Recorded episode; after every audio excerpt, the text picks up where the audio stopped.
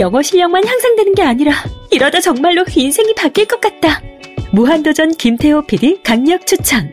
통역사 출신 영어 독학의 신이 알려주는 궁극의 영어 마스터 비법. 영어책 한 권 외워봤니?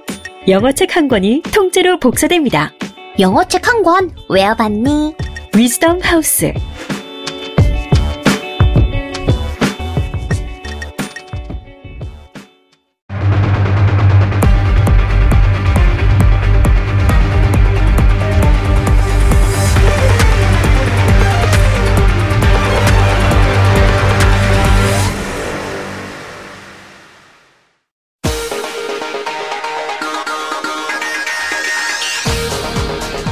여러분의 오후를 확 뒤집겠습니다. 혼란의 시대, 혼나는 국민의 대변자 정봉주입니다.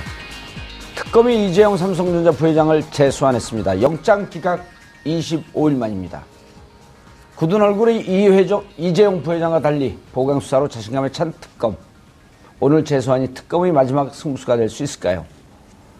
가짜 뉴스가 판을 치고 있습니다. 막바지에 이른 탄핵 정국과 조기 대선 정국을 흔들고 있습니다. 누가 언제 어떻게 만들었을지 모를 근거 없는 얘기들이 사실로 뒤바뀌는 상황, 실체 없는 가짜에 전국이 혼란스럽습니다. 2월 13일 월요일 정봉주의 품격시대 시작하겠습니다.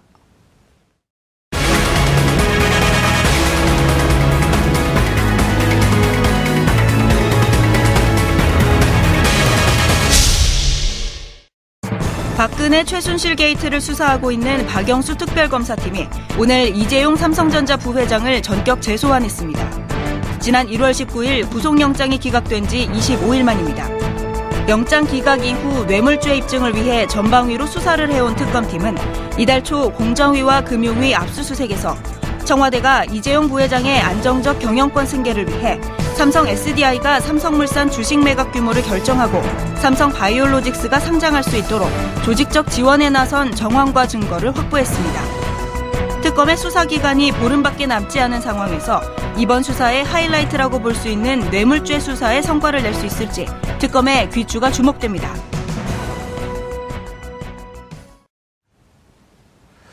(2월 13일) 월요일 정봉주의 품격시대 첫 번째 이슈 들어가겠습니다 오늘 특검이 이재용 삼성 부회장을 소환해, 재소환했는데요.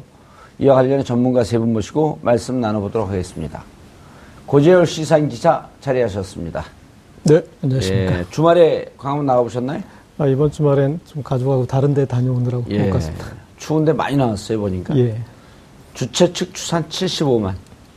아, 그리고 태국계는 주최 측 추산 210만. 210만. 근데 막상 갔다 온 박, 박지훈 변호사가 방송에서 얘기하는데 한 3, 4만 되는 것 같다. 이게 위로 몇 층으로 이렇게 쌓아서 계셨던 것 같습니다. 예. 자, 그리고 최강 변호사 자리하셨습니다. 네, 안녕하십니까. 예, 주말 잘 보내셨어요? 네. 광화문 다녀온 분들이 없네요, 여기 주말에. 예. 예, 저도 못 갔네요. 허성무 평론가 자리하셨습니다. 예, 반갑습니다. 주말에는 지방 내려가시죠? 예, 고향에 갔다 왔습니다. 예. 주말 부부. 예. 주말에 그 창원에 갔다가 주중에는 서울에 오는. 금기 원래 한데 금기 일례 하고 있습니다. 어, 네. 금귀 일례. 일례. 어, 서울에. 이 방송을 많이 출연하시나요? 뭐 매일 하나 정도는 나오죠. 아, 매일. 예. 알겠습니다. 다른 데 가선 영혼 없는 발언을 하셔도 여기 와서 영혼 있는 발언을 해주시기 바라겠습니다. 여기에서 영혼 없는 발언을 지난주에 했습니다. 아, 했어요? 자, 삼성 오늘 소환됐는데 아직 내용 나온 건 없죠? 네, 아직 뭐 예. 뭐 특별한 내용은 나온 게 없고요. 사전에 미리 내용들이 많이 흘렀어요? 네, 그렇습니다. 그리고 이번에 이제 어, 이재용 부회장의 어떤 태도에서 그걸 뭐 자신감 있게 보신 분도 있으신 것 같은데 예. 그렇지 않은 것 같고요. 왜냐하면 그동안 진행된 그 상황에서 어, 삼성 측에서 해명이 되거나 아니면 뭔가 반전을 이룬 사안은 없고 그리고 오히려 특검 측의 더 증인이나 증거나 이런 게 축적되었기 때문에 음, 음 저는 그리고 이 앞으로 진행 양상에서 지금 어, 삼성의 이렇게 지금 불렀던 몇 명, 어, 이런 이제 이 경영진까지 예. 전부 다 영장을 칠 수도 있다라는 그런 지금 뉘앙스로 발언했잖아요. 그래서 제가 봤을 때는 오히려 특검의 자신감을 읽어줄 수 있지 않나 싶습니다. 예. 그 어떻습니까? 지난번에 그 조 의원 부장판사가 예. 영장을 기각하면서 예. 어, 범죄 소명이 좀 불충분하다. 그런데 지난번에 세 개로 들어갔잖아요. 뇌물 뇌물죄. 예. 그다음에 횡령. 음, 위증. 위증. 예. 근데 뇌물죄에 대해서는 평가 있죠? 그러니까 대가 관계에 관해서 예. 아직 소명이 부족하다. 그러니까 뭐 음. 입증이 좀 부족한 것 같다. 그러면서 이제 돈 받은 사람도 조사를 안 하지 않았느냐. 예. 뭐 이런 걸또 예를 들었고. 예, 예. 그러, 그러다 보니까 이제 어, 기존에 그 강요죄로 기소되어 있는 부분과 어, 놓고 볼 때 과연 그거를 넘어서는 새로운 사실을 통해서 대가 관계나 어떤 부정한 청탁이나 이런 것들이 확실하게 있었느냐라는 점을 이제 주로 주요한 기각 사유로 들었었는데요. 네. 오늘 이제 재소환하면서는 특검이 그간에 어, 안종범 수석의 뭐 수, 업무 수첩을 추가로도 확보한 게 있었고, 그 다음에 공정거래위원회나 금융위원회의 압수수색을 통해서 또 추가로 확보한 자료들이 있기 때문에 예. 상당한 자신감을 갖고 소환하지 않았나 싶고요. 저는 오늘 이대용, 이재용 부회장 출두하는 모습을 보면서 전보다 굉장히 긴장하고 있구나 하는 그 표정을 읽었는데 그 여유 있게 봤다고 보신 분이 있다는 게 전, 저는 오히려 좀 의아한데요. 예. 그런데 어, 지금 돔, 저 화면에 나오는 게요. 예. 최 변호사님. 예. 삼성 순환 출자 해소를 둘러싼 삼성과 특검은 주장인데 음. 저게 이제 M&A 끝나고 난 다음에 예. 어, 삼성 그 이재용 승계 과정에서 음. 어, 저런 공정위 삼성물산 처분 물량 뭐 500만 주 결정 이런 등등으로 삼성의 승계를 도와줬다. 예. 는 내용이거든요. 예, 예.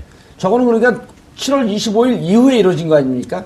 그렇죠. 그 7월 25일 그러니까 삼성의 주장은 7월 25일, 7월 17일 날 이미 2015년 7월 17일 날 M&A가 이루어지고 예. 그리고 그 이후에 자기들이 돈이 줬기 때문에 대가성이 아니다. 네. 그런데 돈 주고 난 다음에 저런 일들이 쭉 벌어진 거란 말이죠. 그렇죠. 그러니까 저거 저 일이 있기 직전에도 지금 뭐 독일에 송금한 게 있었고 예. 했다는 거잖아요. 예. 그러니까 그러고 나서 직후에 이제 저런 조치를 공정위가 했다라는 것. 예. 그다음에 삼성은 저 문제에 대해서 소위 로펌의 해석을 받아가지고 예. 우리는 문제가 없다라고 본다라고 계속 주장을 했지만 공정위는 아니다. 음. 그건 저거는 그 순환 출자 문제에 걸리기 때문에 예. 당신들이 그 SDI가 주식을 팔아야 된다. 삼성물산 주식을 팔아야 된다라고 계속 공정위는 요구를 했었고. 예. 그러니까 삼성은 이제 아니 그 문제 없는 거 가지고 왜 그러느냐. 뭐 별도의 규제를 통해서 괜히 기업 활동을 옥죄는 거 아니냐. 이런 식의 음. 항의를 했었기 때문에 예.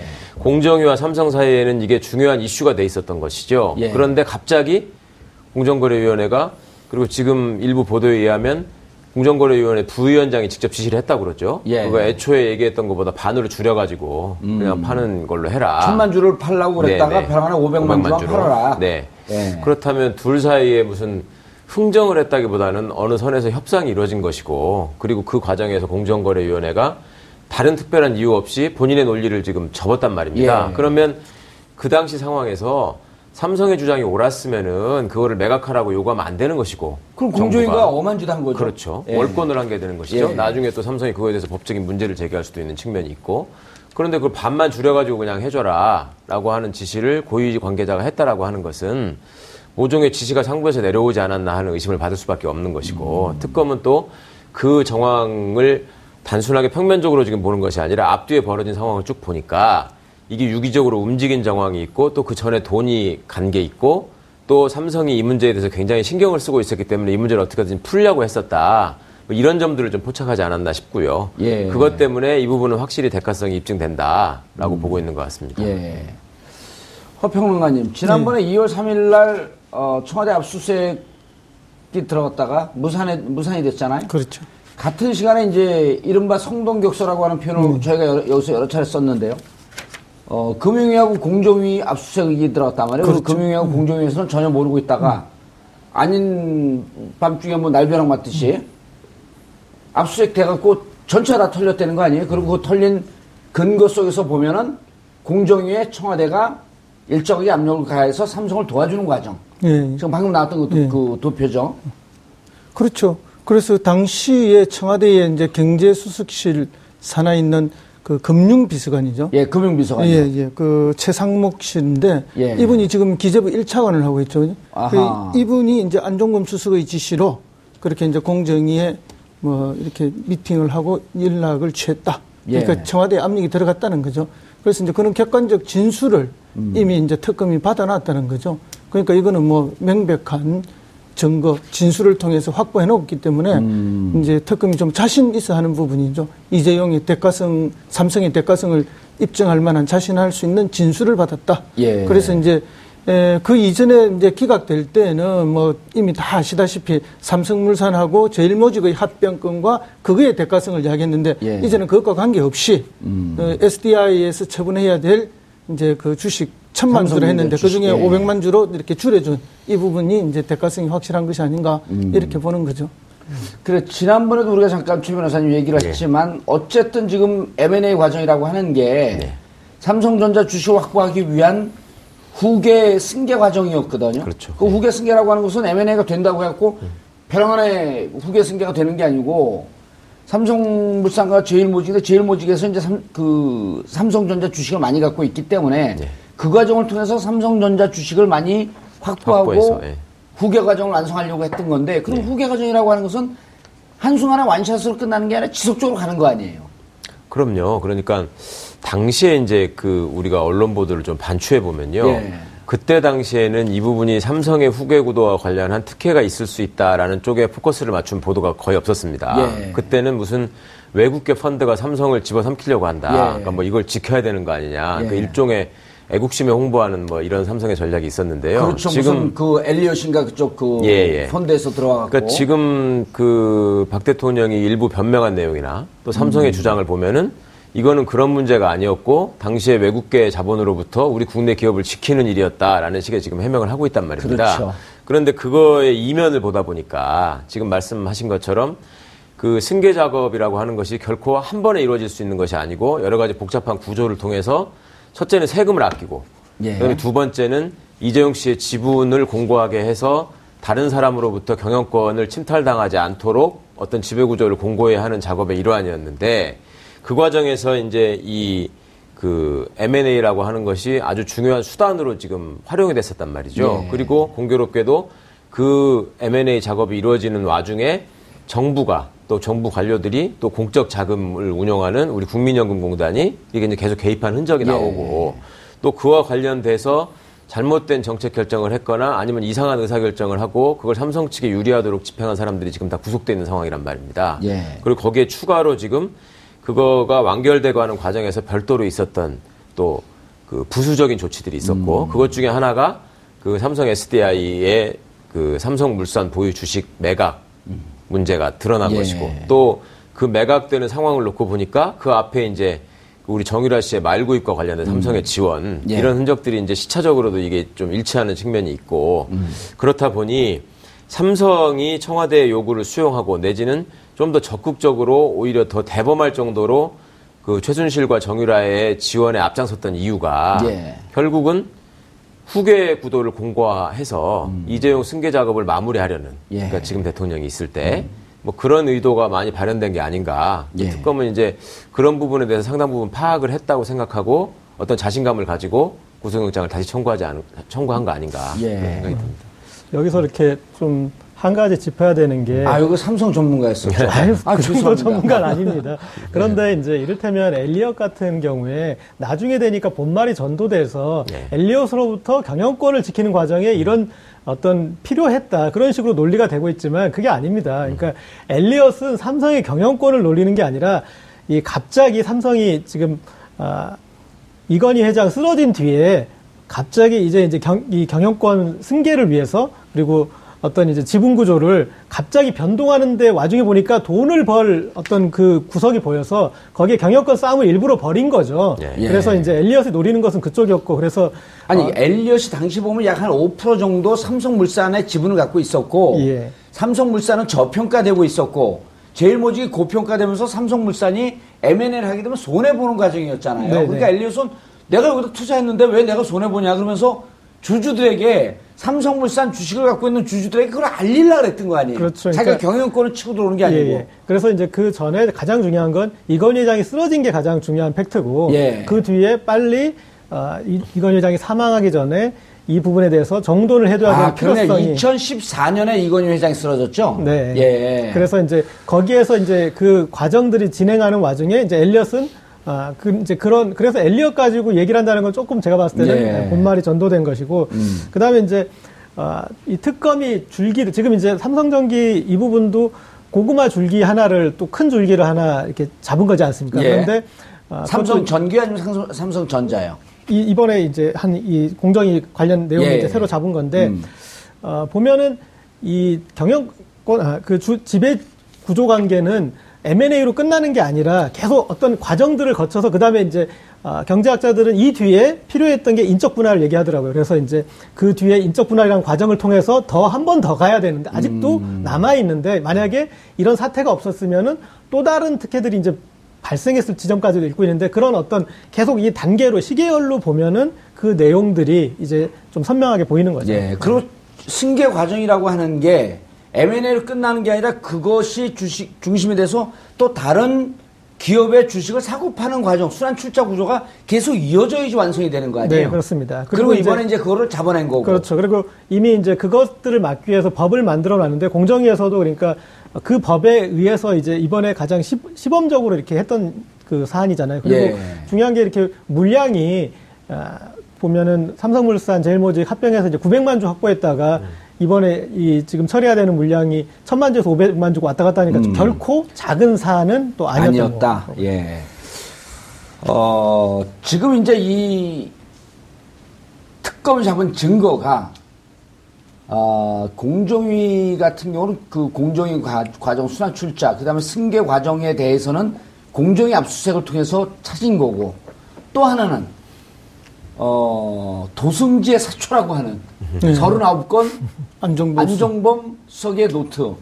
거기에 보면 말 사는 과정에 있어서 또 지원한, 네. 그 이후에 그러니까 이게 지금 7월에 이루어진 일이란 말이에요. 그리고 9월에 한겨레 신문에서 보도가 되고, 그러니까 한겨레 신문에서 보도되고 언론에서 관심을 갖고 있으니까 우리가 좀 비공개로 우회적 지휘할 수 있는 방법을 강구하자. 그렇죠. 하면서 박상진 회장이 독일로 날라간 거 아니에요? 그렇습니다. 그 근거가 우병우, 아니, 우병우 아니라 그. 안정범. 안정범 수석이 다 있는 거죠.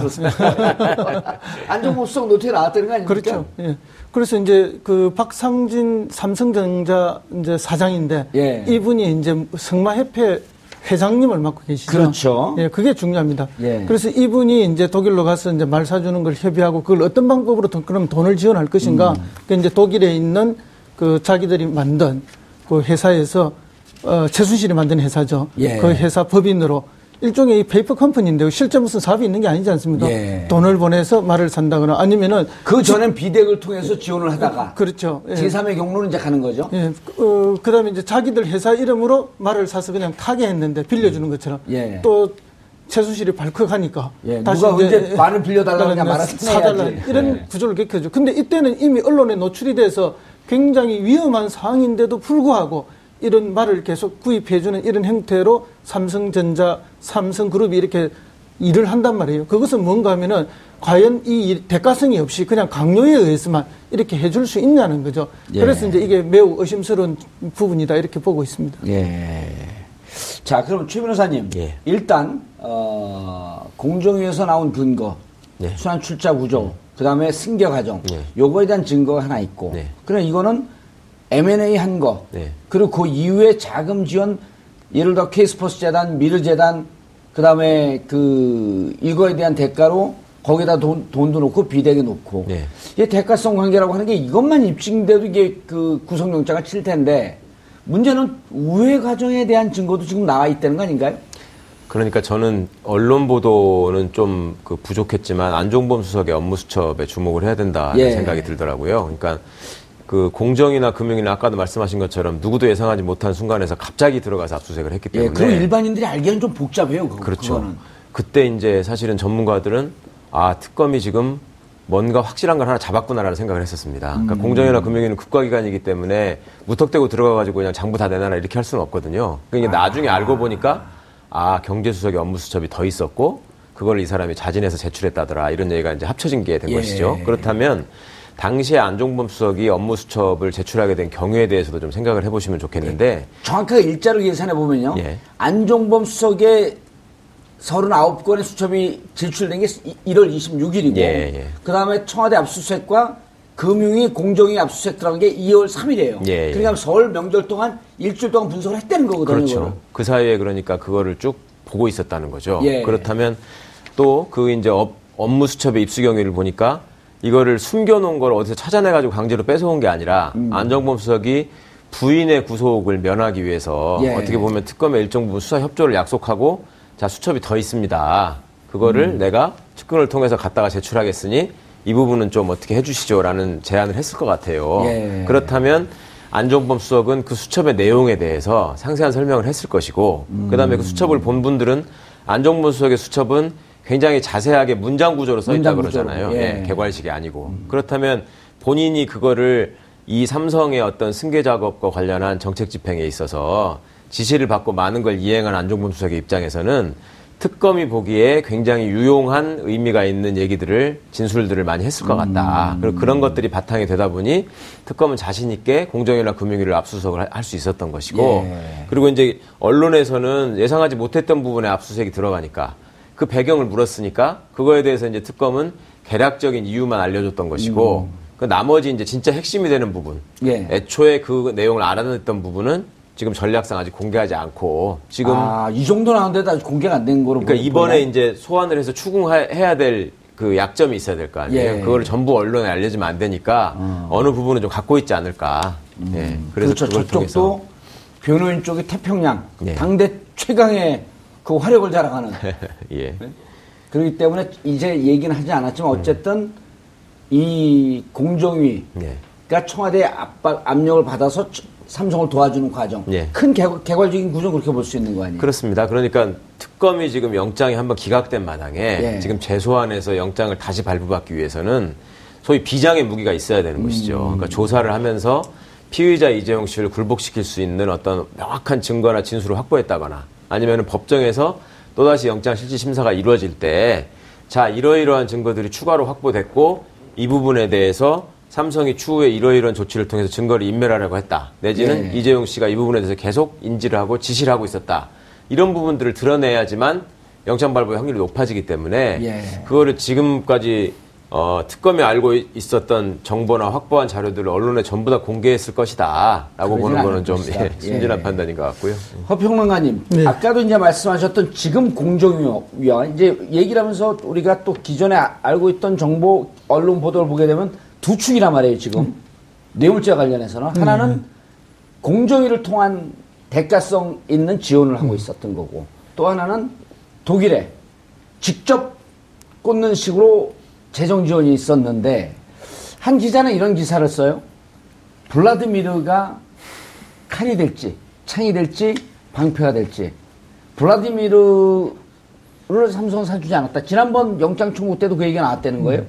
블라드미르라고 하는 것을 10월에 정유라가 타면서 유럽 승마 잡지 일면 톱으로 그 기사가 나왔다는 거예요. 워낙 유명한 음, 자, 그 말이고 이 말을 타는 순간 2020년 도쿄올림픽에서 금메달이다. 할 정도로 이제 말이 명만데 그 정유라가 타고 있어서 코리안 리틀 걸 이라고 나왔는지는 모르겠지만 어쨌든 한국 여성이 타고 있다 이거를 그래서 그 블라드미르를 누가 사줬냐 그런데 이번에 보니까 블라디미르를 삼성이 사준 거 아니냐. 그러니까 삼성은 내가 우리가 사줬으면 난 뇌물죄로 들어가겠다. 한번 해봐라. 근데 특검이 뭔가 잡은 거 아니냐. 그렇죠.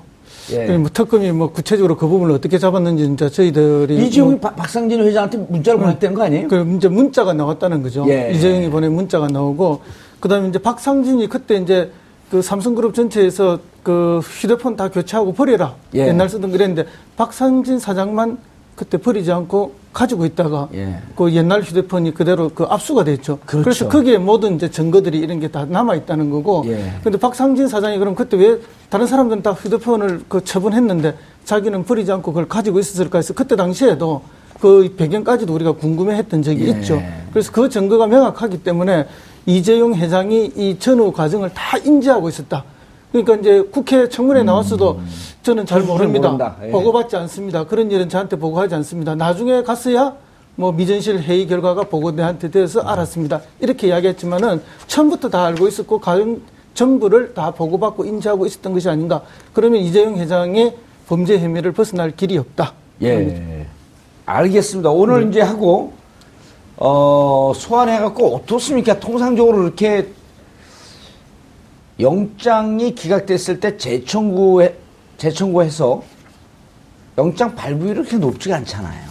아, 뭐, 근데 이제 통상적인 거 가지고 확률 가지고 예. 얘기할 그런 이제 사안은 지금 완전히 전, 전대 미문의 사건이 터진 그러니까, 거니까. 예, 예. 그리고 아까 그 삼성전기에서는 저희가 한 가지만 좀 환기하자면 예. 어, 공정위가 아, 그 천만 주 처분에서 500만 주 처분으로 바꾼 시점이 2005년 12월 24일이거든요. 뭐 예. 크리스마스 선물로 줬는지 모르겠지만 예. 어쨌든 12월 24일인데 미르재단하고 K스포츠재단 그 돈 미르재단 건 입금했고 K스포츠재단 입금 전 그 시점이잖아요. K스포츠재단은 이제 입금 20일 전이죠. 네. 예. 그 시점이니까 그 시점도 한번 이제 또 우리가 음. 좀 기억해 둘 필요가 있을 것 같고요. 예.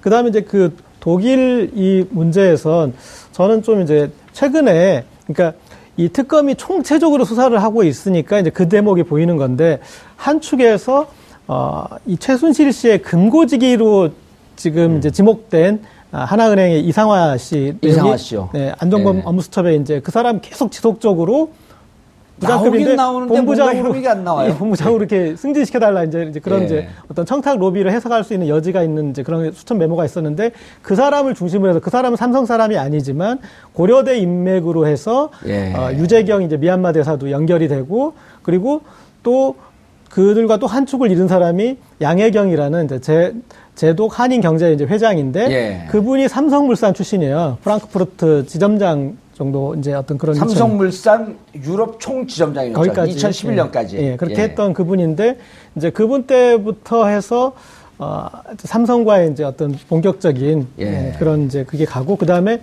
우리가 봤을 때 최순실이라는 사람이 어, 본인의 이력은 분명히 유천 원장을 했던 사람이잖아요. 그런데 어떻게 그렇게 그 국제적인 수준의 그런 걸 했을까 했을 때 누군가 모종의 뒤에서 기획하고 음. 조언하고 실행했던 어떤 그룹이 있지 않을까 했을 때 이제 그 그룹들이 지금 이제 그려지고 있는 것 같습니다. 그리고 음. 그 삼성물산 아, 대표이사 96년도부터 대표이사를 해가지고 2005년도 5, 6년까지 회장까지 했던 현명관 회장이 이제 그 뒤에 마사회 회장 그렇죠. 박근혜 정부 네. 박근혜 정권이 들어설 때 아, 거기에 이제 캠프에서 2007년 대선에서 2012년 대선 모두 역할을 하고 그리고 이제 청와대 비서실장까지 거론됐던 분인데 그분이 이제 마사회, 마사회 회장으로 가는 거죠. 네. 예. 그럼 그분의 휘하에 양혜경 유럽 본부장이 있었던 것이고 음. 그래서 거기에 이제 초기에 아, 그리고 지속적으로 최순실 씨와 관계된 그 그룹이 아, 또 삼성 출신이 연결이 된다라는 그 부분도 그 부분도 좀 주목을 해 볼 필요가 예, 있을 것 같습니다. 알겠습니다.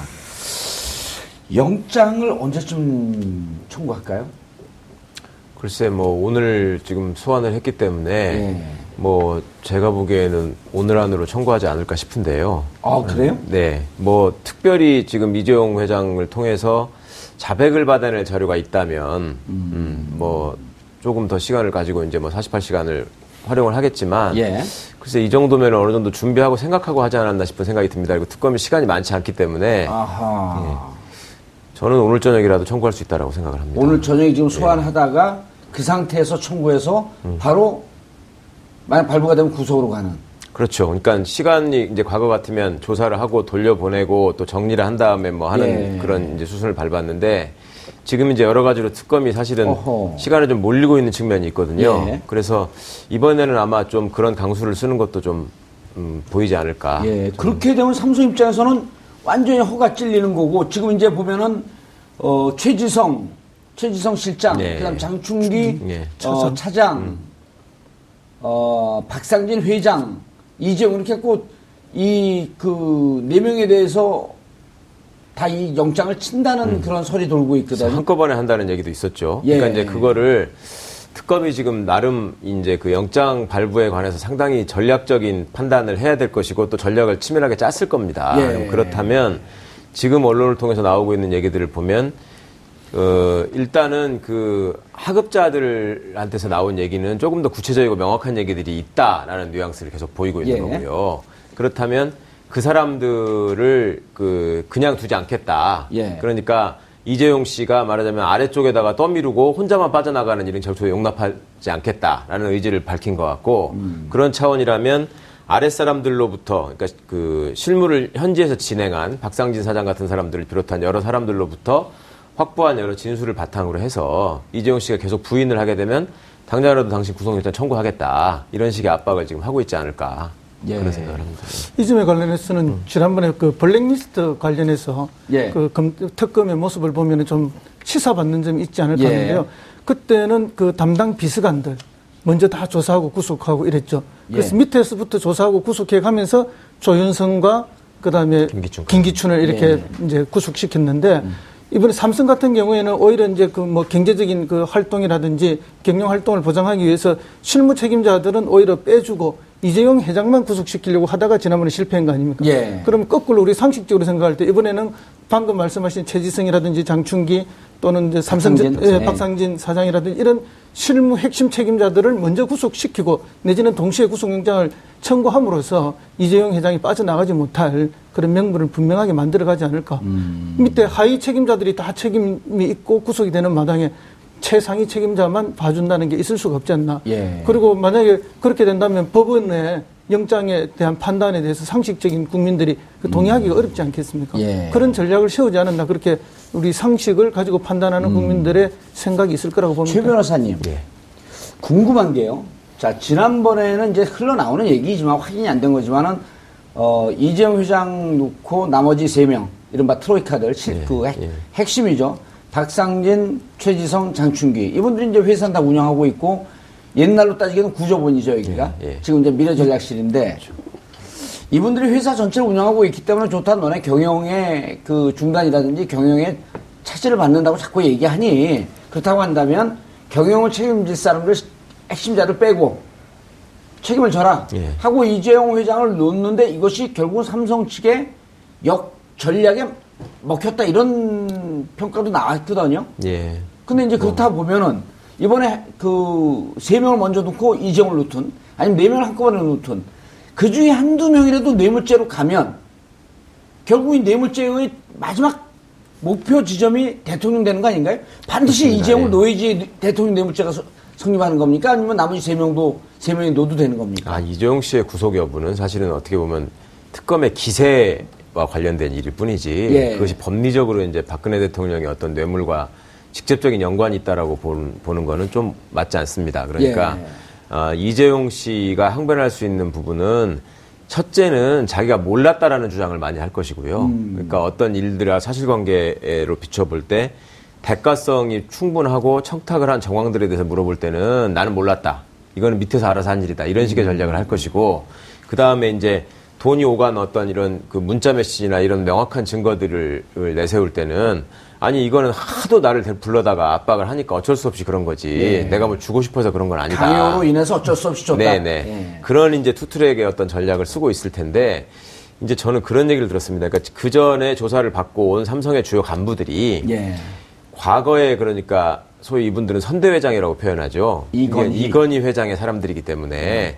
그렇게 모든 것을 걸면서 이재용 씨를 막을 만큼의 어떤 그, 그 충성심을 보이지는 않았을 것이다. 그리고 그랬기 때문에 이재용 씨에 대한 어떤 구속에 대해서 자신감을 갖고 특검이 영장을 청구한 측면이 있다라는 얘기를 들었거든요. 네. 그러니까 어, 과거에 이병철 회장에서 이건희 회장으로 그게 승계될 때도 그랬었고 음. 이번에도 마찬가지고 이 사람들은 어차피 9세대 일종의 가신들이었고 핵심이었기 때문에 결국 승계작이 완성되면은 정리될 예, 어. 정리될 수 있는 사람들이잖아요. 그러니까 그런 측면을 특검도 알고 있으니까 그 부분들을 가지고 최대한 최대한 지렛대로 활용했을 것 같고 이번에 음. 이제 함께 그러면 구속영장을 청구하겠다라는 얘기를 흘린 이유는 뭐냐면 그 사람 그분들이 자발적으로 조금 더 나간 진술을 해달라. 음. 그래야지 우리가 다시 한번 판단해서 당신들은 빼고 이재용 부회장만 상대로 하겠다라는 네. 식의 어떤 여러 가지 다 그 그 전략이 담긴 그런 다중의 포석이 아니었던가 싶습니다. 알겠습니다. 음. 예.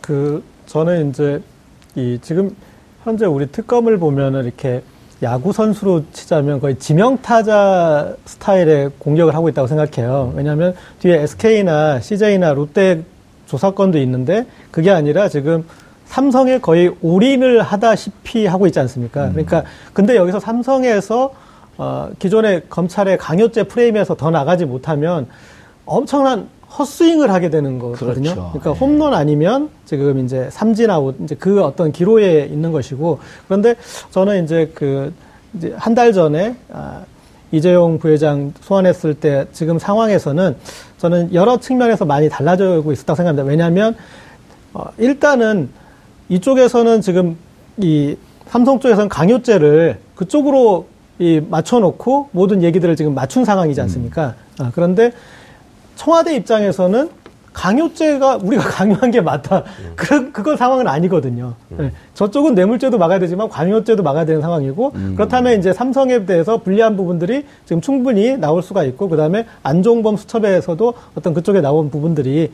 있었다라는 것이고요. 예. 그다음에 이제 그 와중에서 이제 이 보면은 증거 인멸 혹은 조작에 대한 그 알리바이가 바라 밖에 있으니까 이런 식으로 말 맞추고 바꿔 간다. 그게 지금 한 달 기간 동안 법원에 대해서 최소한 아, 그 부분에 대해서 이 특검이 소명할 수 있는 그 부분 좀 제가 봤을 때는 생긴 것 같아요. 그래가지고 뭐 그런 요소들 그리고 어, 좀 더 논리적으로 보자면 삼성에서 미전실은 관제탑 기능은 예전에 없었다고 그러거든요. 그러니까 그룹 경영을 하는 곳이 아니에요. 음. 네. 비서실쯤 되는 건가요? 그렇죠. 예. 그러니까 그 삼성이 여기에 삼성을 경영하던 곳이라고 하던 거 아니기 때문에 이제 음. 그렇고 그다음에 약간 좀 제가 조금 의견 다른 부분들은 아, 이 최지성 장충기를 이제 선대회장 쪽 인물로 보는 것에 대해서 전 조금 약간 다르게 보는 건 음, 있습니다. 예. 그들은 아, 이재용 책에 들어서는데 기여를 했고 아. 그래서 그런 어떤 공이 아. 있기 때문에 그리고 최지성 부회장 같은 경우에는 이제 이재용 그 이 부회장의 일종의 사부격 네, 그래서 이제 경영 사부격 그리고 음. 이제 그런 어떤 역할로 해가지고 있다가 점점 이 비중이 커져서 부회장까지 간 사람이고 장충기 사장 같은 경우 행동대장격의 역할을 했기 때문에 이들은 이제 이재용 체제의 인물이긴 한데 뭐 어쨌든 그것에 대해서는 또 이제 그 다음 뭐 이, 이, 음. 이 이재용 부회장의 인물을 또 얘기할 수 있겠지 모르겠는데 저는 이제 하여튼 이재용과는 뭐 예. 거의 한 몸으로 좀 보고 있습니다. 알겠습니다. 어, 만약에 이번에 영장을 치면 누가 판단하나요? 조 의원인가요? 아니면 예. 성창호인가요? 아니면 또 한 명이 누구 있죠? 한정수. 음. 예. 그러니까 서울중앙지방법원의 영장전담 판사는 세 명이 있는데요. 예. 그두 사람은 부장판사고 예. 한, 한, 사람은 예. 예. 단독판 예, 거죠? 예. 단독판사급의 판사가 있습니다. 그런데 조 의원 부장한테 다시 가지는 않을 거고요. 이제 그 나머지 두 분, 성창호, 네, 판사, 예, 예, 성창호 부장이나 그 다음에 지금 한 정석, 어, 한정석 예. 판사가 있죠. 그 두 사람한테 갈 때 한정석 판사는 과거에 그 이제 존재를 잘 모르다가 그 최경희 총장 영장 기각하면서 이제 처음 한번 이름이 나왔었는데 예. 법원 입장에서는 아무래도 이게 이제 순서대로 돌아가고 뭐 추첨해서 배정하고 이렇다고 하지만 그래도 이 영장이 청구되면은 성창호 부장한테 맡길 가능성이 제일 높지 않나. 예. 예. 그러니까 이제 중요한 사안에서 이거를 단독 판사급의 그러니까 부장 판사가 아닌 영장전담 음. 법관이 한다라고 하는 거는 법원 입장에서도 이제 외부를 지금 많이 의식하고 있기 때문에 음. 좀 신중하지 못한 판단이 있을 수 있다라는 선입견을 줄 수 있어서 예. 가능하면 아마 그렇게 하지 않고 성창호 부장한테 갈 가능성이 높지 않을까. 성창호 부장 판사는 김기춘, 조윤선 영장 발부를 한 사람 아니에요? 그랬었죠. 예. 근데 이제 그 전에 어쨌든 뭐 세월호 때나 이럴 때는 좀 부정적인 거를 이제 SNS상에 글을 올리고 그랬었는데 그것과 영장 발부하는 등등과는 어, 본인의 정치적인 입장보다는 법리적으로 따지지 않을까요? 물론입니다. 판사야 당연히 법리적인 그 논리적 완결성을 추구하게 되고요. 예. 그러나 구속 여부를 판단하는 데 있어서는 지난번에 이제 조호연 부장판사가 비판을 받았던 지점이 구속영장을 발부할 때는 예. 범죄가 완벽하게 입증됐느냐의 여부로 그 발부하는 것이 아니라 그럼 자기 할 일 아니잖아요. 그렇죠. 예. 그거는 나중에 이제 예. 형사재판에 재판장이 판단할 일이고 지금 영장전담 부장판사가 구속영장의 발부 여부를 판단할 때는 이 사안에 있어서 지금 구속의 필요성이 있느냐 특히 예. 이제 이재용 부회장 같은 경우에는 가장 중요하게 봐야 될 것이 증거인멸의 우려가 있느냐 없느냐의 문제. 그렇죠. 예. 그다음에 두 번째로 또 간과할 수 없는 것이 범죄의 중대성 측면이 아하. 있는 거거든요. 네. 그러니까 이건 형사소송법에 규정돼 있는 구속 사유입니다. 음. 요건인데 그 부분을 판단하는 데 있어서 논리적으로 사실적으로 좀 미흡한 그 이유를 썼기 때문에 예. 그 안팎으로부터 비판을 받았던 것이죠. 그러니까 범죄의 음. 중대성은 일단 입증이 됐고요. 그렇죠. 그리고 예. 지속적으로 본인의 죄를 좀 인멸하기 위해서 증거 예. 인멸할 위험성이 있고 예, 예. 진술한 사람들 자기에게 불리하게 진술한 사람도 자기 회사 내 사람들이기 때문에 진술을 바꾸게 할 가능성이 있고 그럼요. 그러니까 예. 이재용 부회장이라는 사람이 갖고 있는 지위가 삼성에서는 말하자면 지존 아닙니까? 그렇죠. 그러면 그 지존을 돌려보냈을 때는 당연히 본인을 보호하기 위해서 예. 증거를 인멸하는 지시를 할 가능성이 매우 높은 것인데 그런 부분에 대한 판단을 한 것이 아니라 아 이 내용을 보니 입증이 조금 덜 된 것 같고 음. 삼성이 더 주장할 수 있는 측면도 있고 이런 얘기를 주로 썼단 말입니다. 예. 그러니까 이 부분은 어, 당시에 어떤 그 영장 기각에 대한 법조 내외부의 판단 또 여론 이런 것들을 법원이 굉장히 많이 알고 있기 때문에요. 예. 이번에 성창호 부장이 만약에 이걸 맡게 된다면 그런 부분들을 종합적으로 고려해서 보다 적극적인 판단을 하지 않을까 저는 그렇게 기대합니다. 예. 그런데 14일 날 내일이죠. 예. 그 성창호 부장판사가 최경희 전 총장에 대한 영장 실질 심사를 한다고 되어 있거든요. 그러려면 만약에 오늘 저녁에 영장을 친다든지 이러면 일이 너무 중복되지 않을까요? 아니 뭐 그거는 영장 전담 부장판사가 기일과 시간은 자기가 자, 조정하는 거기 때문에요. 음. 예. 아 최경희 총장이 기각됐다 다시 들어갔나요 또? 저기도 재청구했죠. 아, 네. 영장을 재청구했는데 예, 예. 내일 실질 심사 이재용 사건이 너무 크다 보니까 최경희 총장의 슬그머니 없어졌네요. 이제 거기도 이제 나머지 밑에 교수들이 다 구속이 됐는데 최경희 총장만 구속이 안 됐잖아요. 그렇죠. 그래서 이제 그렇죠. 특검이 다시 조사해서 지금 재청구를 한 거 아닙니까? 예. 그거에 대한 내일 실질 영, 어, 장 실질 심사가 내일 있다는 거죠. 음. 그 담당이 지금 성창호, 성창호 부장판사가 맡고 있다는 거죠. 예. 그리고 그러면은 이것도 자, 근데 최 변호사님 예. 솔직한 얘기가 이렇게 하면 개인 판단합니까? 아니면 그 대법하고 의견 조율을 좀 합니까? 아니, 뭐, 글쎄, 그거야. 정확히 알 수는 없지만, 이거를 영장전담 부장판사가 홀로 외로이 판단하기는 너무 크잖아요. 그렇죠. 그러니까 그리고 영장 부장 영장 전담 부장 판사는 어쨌든 꽤 에이스로 평가받는 판사들 아니에요? 예, 그렇습니다. 그러니까 과거에 제가 이제 이 사건 말고 다른 사안에서 예. 어, 어떤 유력 정치인의 구속영장 그 발부 여부가 예. 쟁점이 됐을 때나 보면은 담당하는 그 영장전담 부장 판 영장전담 판사들이 굉장히 부담을 느끼고요. 음. 여기저기 많이 전화를 해서 조언을 구합니다. 그러니까 꼭 음. 상부의 무슨 지침을 기다리고 있, 다기보다는 음. 여러 사람들의 의견을 들어보고 법리적 판단도 좀 해보고 그렇습니다. 본인도 한번 자기 생각에 대해서 평가를 받아보고 이것이 나한테 과연 이런 어떤 결정을 했을 때 나한테 어떤 후폭풍이 닥칠 것인가에 대해 사람인 만큼 생각을 안 할 수가 없거든요. 예. 그러니까 이제 그런 부분에 대해서는 다각적으로 생각을 하겠지만 뭐 대법원의 지시에 따라서 혹은 대법원장의 판단에 따라서 그대로 그 역할을 이행할 것이다라는 측면은 그렇게 노골적으로는 못할 예. 것이고. 네. 아, 우리 삼성 얘기하다가 우병우 옷꾸라지 얘기도 좀 해야 되는데 우병우 이번 주에 갑니까 안 갑니까? 아, 저건 우병우 수석, 전 수석이죠. 예. 이분만 빼고는 뭐 어쨌든 다 조사도 받고 수사도 받고 하는 것 같은데 이분은 한 번도 부르지도 않았지 않습니까? 예. 그리고 이제 나오는 이야기는 뭐 여러 가지 제보가 쏟아져 들어오고 또 그 사이에 몇 가지 이제 증거가 더 잡히고 예를 들면 뭐 어, 문체부에 예. 그 간부들 다섯 예. 명뭐 인사 강등 조치할 때, 아, 강등이 아니고 그 자춘할 때 네. 직접 개입했던 것들이 추가적으로 나오긴 했는데 이상하게 특검이 우병우만은 손대지 않고 있다. 오늘 또 일부 보도에서는 이제 10억 정도 차명 계좌에 들어있는 게 나왔다. 이렇게 되는데 뭐 부분적으로는 좀 이렇게 증거도 잡고 한 것 같은데 우병우는 두고 있는데 이제 뭐 여러 가지 이야기가 나와 있죠.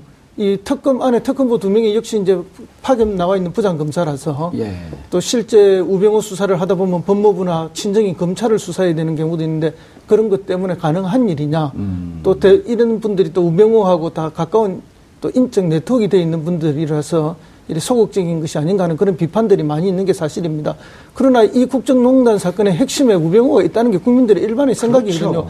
그것을 감찰하고 막고 해야 될 사람들이 민정수석실인데 오히려 방조하거나 오히려 직권을 남용해서 도와주거나 또 직권을 뭐 어, 뭐라 그러죠 직무를 네, 유기하거나 이런 것들로 국민들이 인식하고 있는데 우병우만 빠진다면은 이번 특검이 사실상 뭐 반쪽도 아니고 반의 반쪽 수준이 되는 것이 아니냐. 예. 삼성의 이재영 부회 아, 이재용 부회장은 우리가 이번 특검을 통해서 반드시 해소해야 될 게 정경유착 아닙니까? 예. 자기들은 강요라고 이야기하지만 이건 정경유착을 통해서 자기들도 많은 혜택을 가져간 기 때문에 한국 경제에서 수십 년간 내려오던 정경유착 이번에 반드시 특검을 좀 끊어달라는 음. 것이고 또 동시에는 어떤 그런 것들이 어, 감찰하고 제어하고 통제해야 되는 민정수석실이 오히려 그런 것들 그런 것들을 도와주거나 보안 내동하거나 이런 것들이 아닌가 해서 그 권력의 핵심에 대한 음. 반드시 단죄가 있어야 된다는 게 국민의 감정입니다.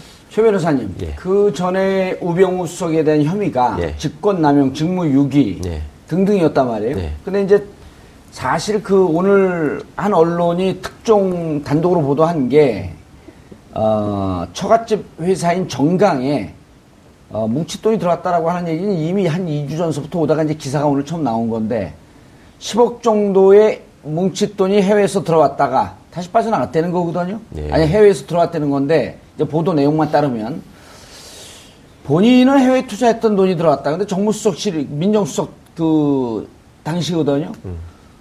근데 이제 이게 세탁한 돈이 아니냐 이러고 이제 들여다본 건데 특검은 세탁한 돈이 그렇게 처갓집 기업으로 돈이 들어올까요? 그렇게 꼼꼼하고 법을 잘하는 분이 만약에 뇌물이라고 한다면 그거는 그 두 가지 측면이 있을 수 있죠. 과거에 우리 저 진경준 검사장 사건 때도 보시면 예. 그 자기 통장이나 자기 주변 사람들 통장으로 거래를 하잖아요. 그러니까 예. 그러니까 검찰 출신들은 검찰이 같은 식구로서 나를 치지는 않을 것이다라는 어떤 일종의 그 기대나 아. 믿음이 있습니다. 그렇다 보니 처갓집으로 받을 수도 있겠다. 그럼요. 보통 사람들보다 소홀할 수 있어요. 예. 그러니까 그런 점은 그러니까 뭐 최순실 씨처럼 아예 처음부터 마음을 먹고 이거를 뭐 여러 가지 방법을 통해 가지고 음. 복잡하게 돈을 빼돌리겠다 생각을 했으면 모르겠지만 여기는 그때만 해도 변호사를 하면서 다음 또 기회를 노리고 있는 상황이었기 때문에 네.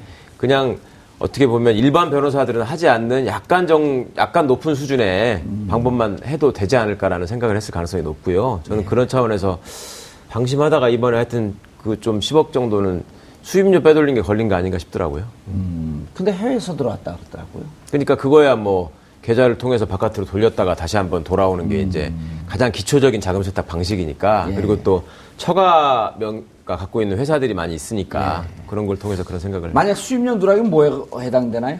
아 그거는 이제 변호사법 위반도 되고 예, 예. 여러 가지 이제 징계 아니 저 변호사법에 정한 그 불성실 음. 신고 이런 것 때문에 이제 저기 국세청에 이제 국세기본법 위반 그러니까 음. 세무조사와 관련된 거죠. 뭐 그런 탈세 혐의로 말하자면 처벌받는 구속사연 아닌가요? 액수에 따라서 뭐 저기 할 수 있지만 지금 봐서는 그것만 가지고라기보다는 다른 여러 가지 일들이 있지 않습니까? 예, 예, 있기 예, 때문에 그거는 이제 네. 합쳐서 해야 되겠죠. 그리고 이분은 누가 봐도 증거인멸할 수 있는 인상만 봐도 그렇잖아요. 다만 뭐다 변호사 수임료 뭐 누락 부분이 아닌가 뭐 예. 이렇게 많이 말씀을 하시는데 이제 우리는 또 많은 상상과 추측을 해볼 수 있지 않습니까? 그렇죠. 그럴 수도 있고 이번에 유독 저 사면 복권과 관련돼서 여러 가지 이야기들이 있지 않습니까? 예. 그래서 혹시 이제 사면 복권의 핵심 당, 담당자가 민정수석 아니죠. 예. 그러면 대기업들이 박 대통령과 음. 최순실한테만 그렇게 대가성으로 뭐 여러 가지를 했겠느냐? 예. 혹시 그걸 핵심적으로 책임지고 있는 민정수석에게는 뭔가가 없었을까 음. 하는 이런 의심들을 시중에서 하고 있는 것도 사실입니다. 그걸 미리 얘기해 줬으면 나도 좀 쐈을 거야. 네. 그 10억 계좌 얘기 나온 제가 봤을 때는 그런 것 같습니다. 특검이 예. 지금 분명 국민들이 우병우에 대해서 아싸하게 수사를 해주길 기대하는데 음. 이게 우병우 개인 비리 부분이 있고 조직 비리 부분이 있지 않습니까? 그런데 결과 금, 최종적으로 나와야 되는 거는 조직 비리입니다. 이번에 이제 아, 박근혜 최순실 농단에 우병우가 이런 역할을 했다. 그게 나오길 그렇죠. 기대하는데 예. 아, 거기에 빼박 아, 정말 빼도 박도 못하는 예. 게 나올 때까지 우리가 그런데 우병우는 놓고 있지는 않습니다. 음. 우병우는 가, 고 있습니다. 그거를 지금 하나 보여주고 가는 거죠. 예. 예. 그래서 직권남용이나 직무유기로 갈 가능성이 높은데 그 중에 요쯤 되면 이제 이거 빼도 박도 못하는 거 아니겠습니까? 라고 하는 메시지를 준 것이다. 예. 알겠습니다. 우병우 참 싫어하시네. 아, 자, 삼성, 어, 오늘서부터 한 3일간이 이재용 부회장 구속 여부에 아, 전기점이 될 거라고 판단이 되고 있습니다. 정봉주 품격 시대에서는 여러분의 소중한 의견을 받습니다. 샵 5400, 샵 5400으로 토론 주제에 맞는 다양한 의견 문자로 보내주시기 바라겠습니다. 100원의 정보 이용료가 부과됩니다. 한 발 더 깊이 들어가는 시사 분석 여러분은 지금 생방송으로 진행하는 정봉주 품격 시대와 함께하고 계십니다.